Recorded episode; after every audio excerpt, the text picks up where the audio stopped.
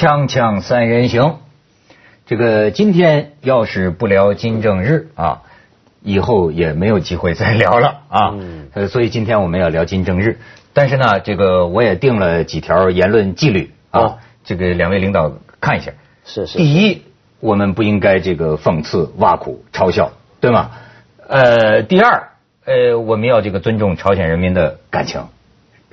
第三，不要去谈论人家政权的这个合法性。第四呢，不要随便跟中国联系。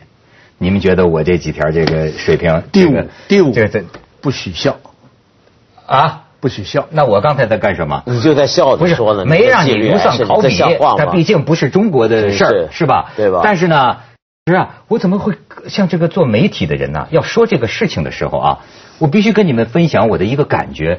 朝鲜是一个非常特殊的国家。我作为一个主持人呐，每次说到他的时候啊，我都会有一点，其实到底是什么呢？又没什么，但是呢，我又老觉得啊，这个事儿啊，不能随便说。但是到底就是这个尺寸呢，哪儿到哪儿，我是真闹不清。咱们还是先看看话。我觉得我们应该找孔庆东来，就我们好久没见的老朋友，让他来，他了解朝鲜，而且他尺寸把握的好。人家要向你提出抗议了，为什么呢？老孔，不是他喜欢讲朝鲜嘛，他也擅长。但是咱们先看看这个近期的新闻照片啊，我们来看看，这个是现在媒体上出来的啊，全家福了，当年的全家福啊。然后再看下一张，这是现在这个朝鲜人民哭天抢地的朝鲜人民啊！再看下一张，这一张徐老师啊，你作为张爱玲专家啊，你一定会觉得很有意思，就是这么一个错位的联想。太奇怪了！这是张爱玲1994年的时候，你注意她拿那个报纸啊，主席金日成昨促事，也是促事啊。这个是1994年，张爱玲在因为这个对照记获奖那一天呢，她特意去照相馆去照这么一张相，然后为了表明那个日期啊，她就拿了当天的那个当地的华文报纸，她应该是在洛杉矶拿这个华文报纸。那么她为什么要照这么一个相？这个报纸对她金日成对她并没有什么意义，她纯粹是一个时间，就表示啊，告诉大家我还活着。所以张爱玲留这么一个照片，证明这一天是真的，因为那个时候她隐居着，谁也见不到她。对，所以她就说明这个是这就是现在，哎，我在这个时间，我这个人还活着，有点像这个有人被恐怖分子绑架以后拍张照，就拿一张《纽约时报》放在那边，但证明这张照片不是以前伪造的。但是当时张爱玲的样子啊，就是问题是因为没有几个人见过她，所以当时呢，你看到张爱玲这张照片的时候，你一下子联想起来以前我们常见到她年轻那个模样，你甚至可以怀疑这是张爱玲吗？没错，我觉得这是杜拉斯啊，对啊，这是老年的张爱玲了。老年杜拉斯找了一个年轻的小伙子，那个年轻小伙子当时就说：“我爱你，我爱你这张饱经沧桑的脸。”他呢，其实一直非常自爱，也不大拿照片，也拿出来也是以前的。他突然拿出一张这样的照片，别的很多人看，因为当时胡兰成啊，你看胡兰成晚年哈。鹤发童颜啊，这个还不错。他们还那么崇拜他。他不是讲金正日嘛？怎么都胡乱讲？这个照片是你拿的，是照片是你拿的。我说我们有很多联想。哎，文道兄，这个金正日的消息死讯从昨天传出，你能想到你当时的感觉是什么？感悟是什么？我就首先看到就是那些人，朝鲜人啊，他们哭，然后呢，外面的记者访问。然后他们说你怎么能够这么丢下我们呢？然后说他们永远感谢他。然后我就想起来，其实94年的时候啊，他爸爸去世的时候，当时大家也是这样，那时候哭得还厉害。我还看过一本书，就描写当时一些从朝鲜跑出来人回忆那个时候啊，说他们有的小学、中学全体师生要到城市中心的广场，要连续哭10天，上午9点哭到下午5点。那哭到后来呢，其实很多人呢哭不出来了嘛，真的是。那怎么办？就拿口水沾眼睛，然后就哭了，就是反正每天都有人晕倒。那当然你这么说，好像很多人就会觉得这是假哭吧，但是其实我又能够理解啊那种真实的感情。哎，我这个最近看徐老师新出的这个书啊，里边也讲到当年这个领袖过世的时候哭。据我小的时候的回忆啊，这个哭啊，懂事的大人们绝大多数都是真哭。嗯，但是像我是上小孩反而不一定，小孩上小学的那个小孩啊，我会有一种什么情况呢？我还记得啊，因为看见这个校长啊、老师啊都在哭呢，一帮子小孩啊就互相就不哭不行啊。我们班女同学好像是真哭，男同学我怎么知道是假哭呢？因为我这么一边哭一边看别人，我发现他们也别人就这么看我呢。那小时候就不懂事。那天是下午3点多钟，我这个一辈子都不会忘掉那个时刻。那个时候我已经非常接近我的艺术高峰了。什么艺术高峰？我小时候一直盼望自己做一个男高音歌唱家。哦。然后呢，一直唱歌，唱到终于有一天，我在我们厂的这个文工团不知道什么我忘了排练那个长征组歌。我被赋予重任，领唱《红军不怕眼真难》贾斯俊的男高音，这过去几百年不了解，你有这个词？对，我那个时候呢，自己判断不了我是中音还是高音。后来他们说你可以连中音、高音都判断不出来，还能叫艺术高峰？对，我也有时候我也学马国光，但是我学贾斯俊，他们说更好，正好在唱派定我这个角色了。突然就进来工会的干部，我记得印象非常深，跑进来拿了一个收音机，说有一个重要广播，你们听一下，听完了以后继续排练。好了，那就放在那里放着，等大家又先等了一会儿，然后等到大概是3点吧，我记得3点，然后他一播一个腔调，就是说几个重要的机构的名字一读哈，我就知道怎么回事了，我就知道我那个歌唱不下去了，没得唱了。嗯，接下来就全部默哀，停止一切娱乐活动了嘛。他因为之前我们已经很熟悉了，周恩来啊、朱德啊，已经几次。你现在已经没有这样的人到这个规格了。一些老工人，钢铁厂啊，你知道我是在钢铁厂啊，一些老工人就冲进来了。哎呀，主席你不能走啊！哦，我跟你讲，100%他们是真实的，绝对不是表演。就是眼泪就因为你想工人嘛，他就觉得他整个生命是革命是给的。然后呢，也有一些人呢，因为你知道哭这个东西，你就像演唱会一样，这个很多人一掉眼泪，旁边的人也会自然掉眼泪，连我也觉得要眼泪哐了，但是我还是自己在心里跟自己说，我说我怎么就觉得真对不起，您是很伟大，可是现在我到今天还是坚持这个想法，要是他多活几年的话，我们中国的局势不知道该怎么发展了。对，有可能就四人帮接张春桥接班了。但是事后哈，有很多人告诉我，他们也跟我一样的想法。嗯，可是在当时你完全不知道，怎么敢讲？因为你只觉得周围的人全在一片哭声，你就觉得你自己，哎呀，我是不是不对了？我就不去这样想他。我当然没有像那些人这么哭天抢地，但是我看到他们哭天抢地的。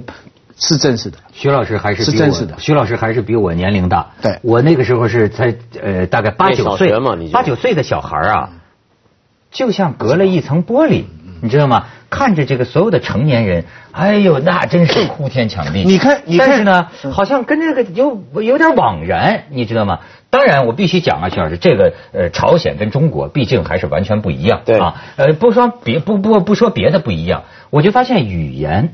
这个语言呐，既是桥梁，也是围墙。这个语言，你比如说啊，我对朝鲜的有些语言有点陌生。我今天在央视看他们那个采访街头的那个，就是一边哭一边说呀，朝鲜那个，他有他的很多词儿跟咱们就不一样。我就发现呢，你看啊，他这个中国人不会这么表达对领袖的这个哀哭。我看到一个朝鲜的一个人就在记者镜头前面就哭啊，说哎呀这领袖走了什么的哈，说他就是坚持原则呀，他一辈子坚持原则，他这个这坚持原则，为了这个，我就发现他，你看这个我就不太理解，他就会觉得说坚持原则是一个让他坚持什么原则，这因为语言的隔阂，我也弄不太明白。这是他坚持原则，但我看到有一点非常相似，就是哭得最厉害的都是中年老年人。嗯，这点非常，当然女的哭的会比较多，但是就是50来岁上下，甚至年纪更大的人，这个哭的比年轻人要厉害。这个我觉得中国跟朝鲜这个蛮相似的。我的回忆当中，就是年纪大的人。而且呢，就是我还想谈一个问题啊，就是这个身体健康的问题。这个咱们广告之后再讲啊。锵锵三人行，广告之后见。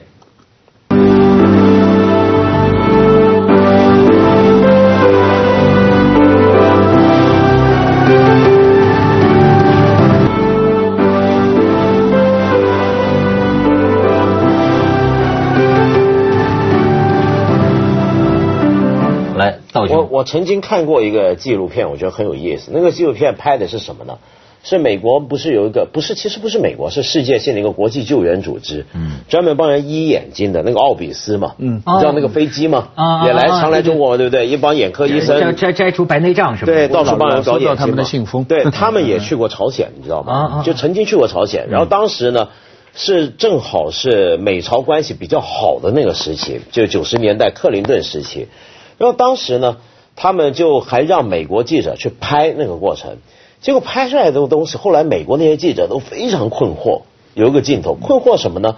就那些医生、护士全是外国人，好像也看到一些华人在里面，一些华人医生，那是国际组织嘛，去帮那些朝鲜人把那个眼睛弄好，好多朝鲜人就10几年不见天日，哎呀，突然眼睛好了，好高兴。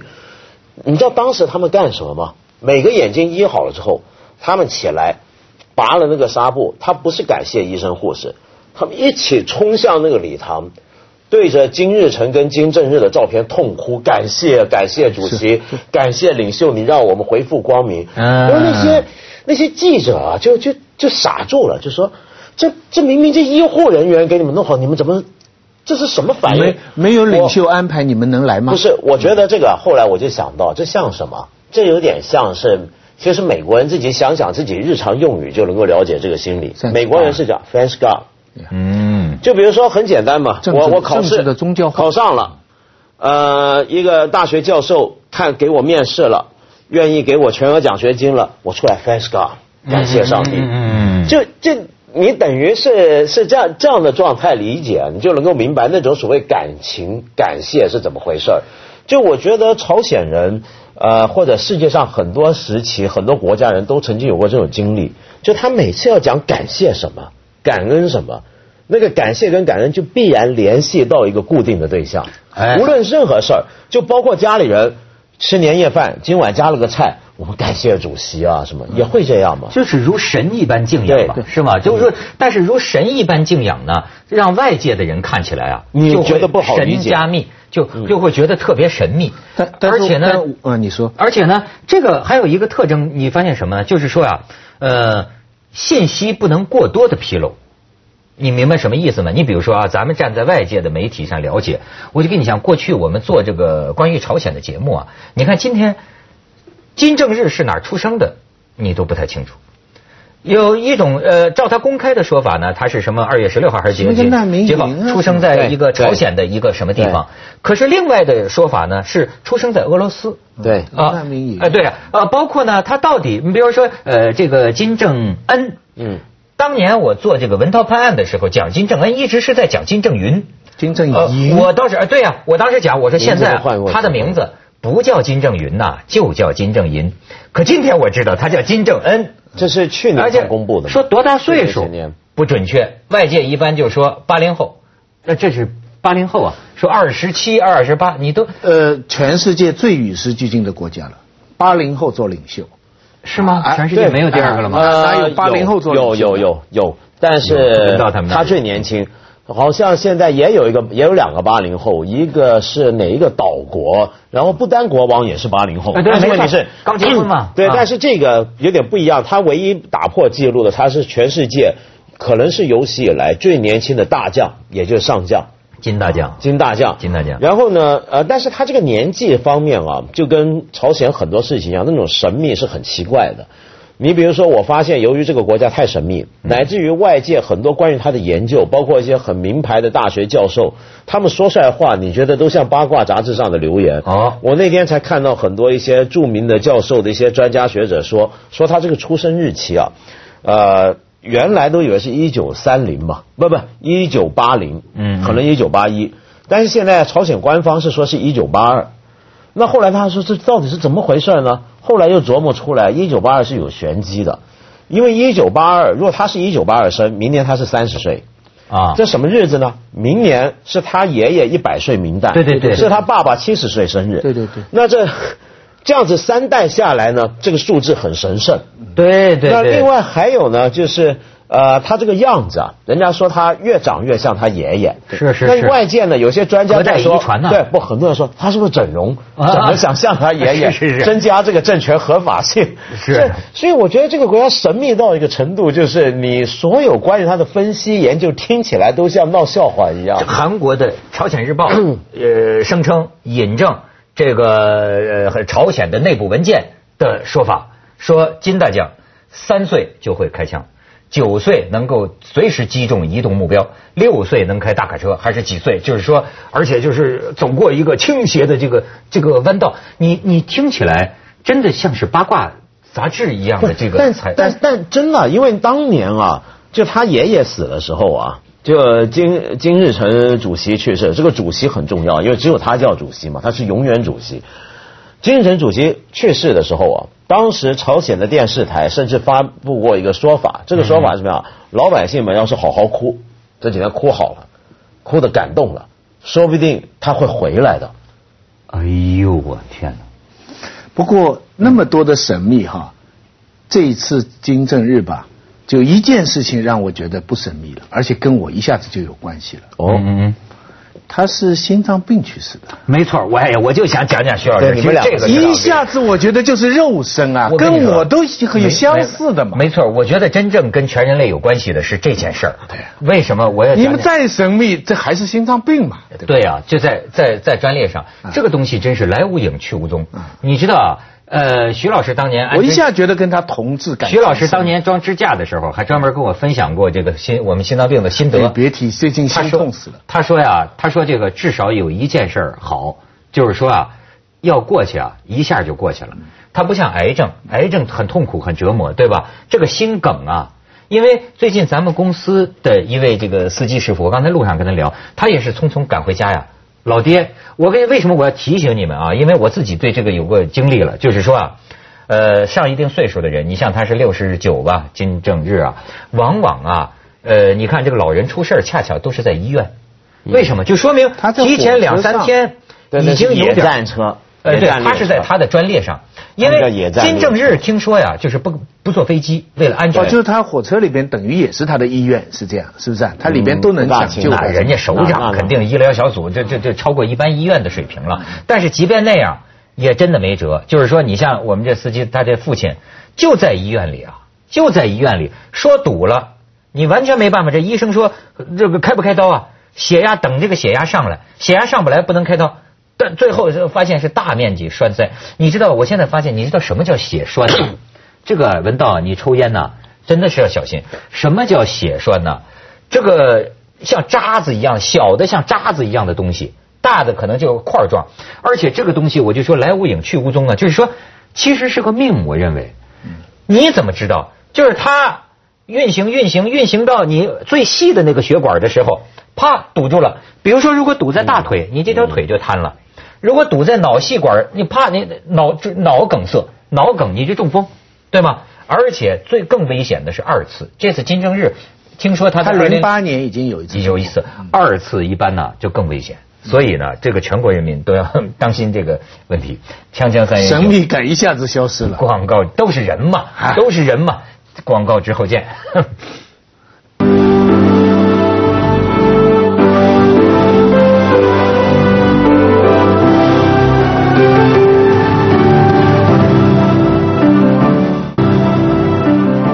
你看这个徐老师也是有点这个什么心脏病人的，说到这个，咱一下子觉得金正日同志啊，真是同志啊！你在想啊，你在想这个国家事情这么大，全世界这么紧张啊，或者是大家这么悲痛等等的，你一下子觉得都是人啊。你不能跟人家比啊，人家这个金正日同志。这个专列啊，过度劳累啊，你知道他们就讲我们每个人都过度劳累啊。你没他劳累，你还真没他劳累。那当然。我看香港报纸讲啊，就是说你咱们是不是我就假想猜测啊，一个父亲的这个心情。其实说他2008或者2009年中风之后，这就开始要安排后事，要安排。但安排呢，自己的孩子才27、8岁啊，你想。27、8岁，那么他通过有比较大的孩子的，但是他通过一种什么，就是金正男嘛，金正男是这个有名的嘛，用这个其实，但是金正男是个好父亲，至少，他为了让他儿子去日本的迪士尼玩啊，对，用假护照潜进日本，被日本海关发现。吓死他们了！哎，就所以最后闹了这么一个事情，就是为了去迪士尼，对，用假护照让他小孩去迪士尼。然后当时日本不晓得该怎么办才好。所以你就知道他这个父亲很有人性嘛。哎，他有人性。其实为了让自己的儿子能够坐得稳、接得稳这个江山呢，他采取的办法就是巡视江山。所以为什么你看近几年他身体不好，瘦的有时候都脱了形，但是你每次看到他都在专列上。频繁的视察到各个地方，军队厂矿什么频繁视察，有一种分析就是这种啊，这也是特殊的一种培养儿子威信。你看，往往儿子在身边交代嘛，但是问题视察嘛。问题首先在于他不一定要给他儿子啊，但对不对？问题就在这儿嘛。而结果现在他给了他儿子，他儿子这么年轻，又刚刚踏入政坛，甚至连他正式的名字都是去年大家才知道。所以现在朝鲜呢，有个挺麻烦的问题，就这个政局上面啊，因为他这个制度不是很明确，到底他稳不稳定，很多人都担心这一点。那么其实所以你看啊，很少有一个国家是领袖去世之后，是周边国家的军队要提高警戒状态，提高警戒水平，就是然后而且他们也的确很怪，因为他们马上发了一颗导弹。试射一个导弹嘛？啊，真的？对啊，朝鲜据说是没关系，他后来说是没关系，但是问题是大家太容易联想了，对。然后呢，所以包括其实中国也很紧张这事儿，因为你这个政权如果他真的万一有点不稳定的情况的时候，那后果是非常非常严重的。当然，但这个我联想到另外一个最近去世的一个政坛领袖，一个名人叫哈维尔，哦，捷克前总统哈维尔，因为正好就是一天之差，然后呢，对。是应该是不到24小时，是哈维尔先死，然后是金正日，然后哈维尔这正好是昨晚呢，我看到呢布拉格满街的人就在出来烛光晚会，在悼念他们的那个伟大领袖。这是范儿完全不同的两个领袖，太不同了。但是上天是公平的，上帝接见他们就一起接见，因为来的时候差不多。接着下来为您播出《珍宝总动员》。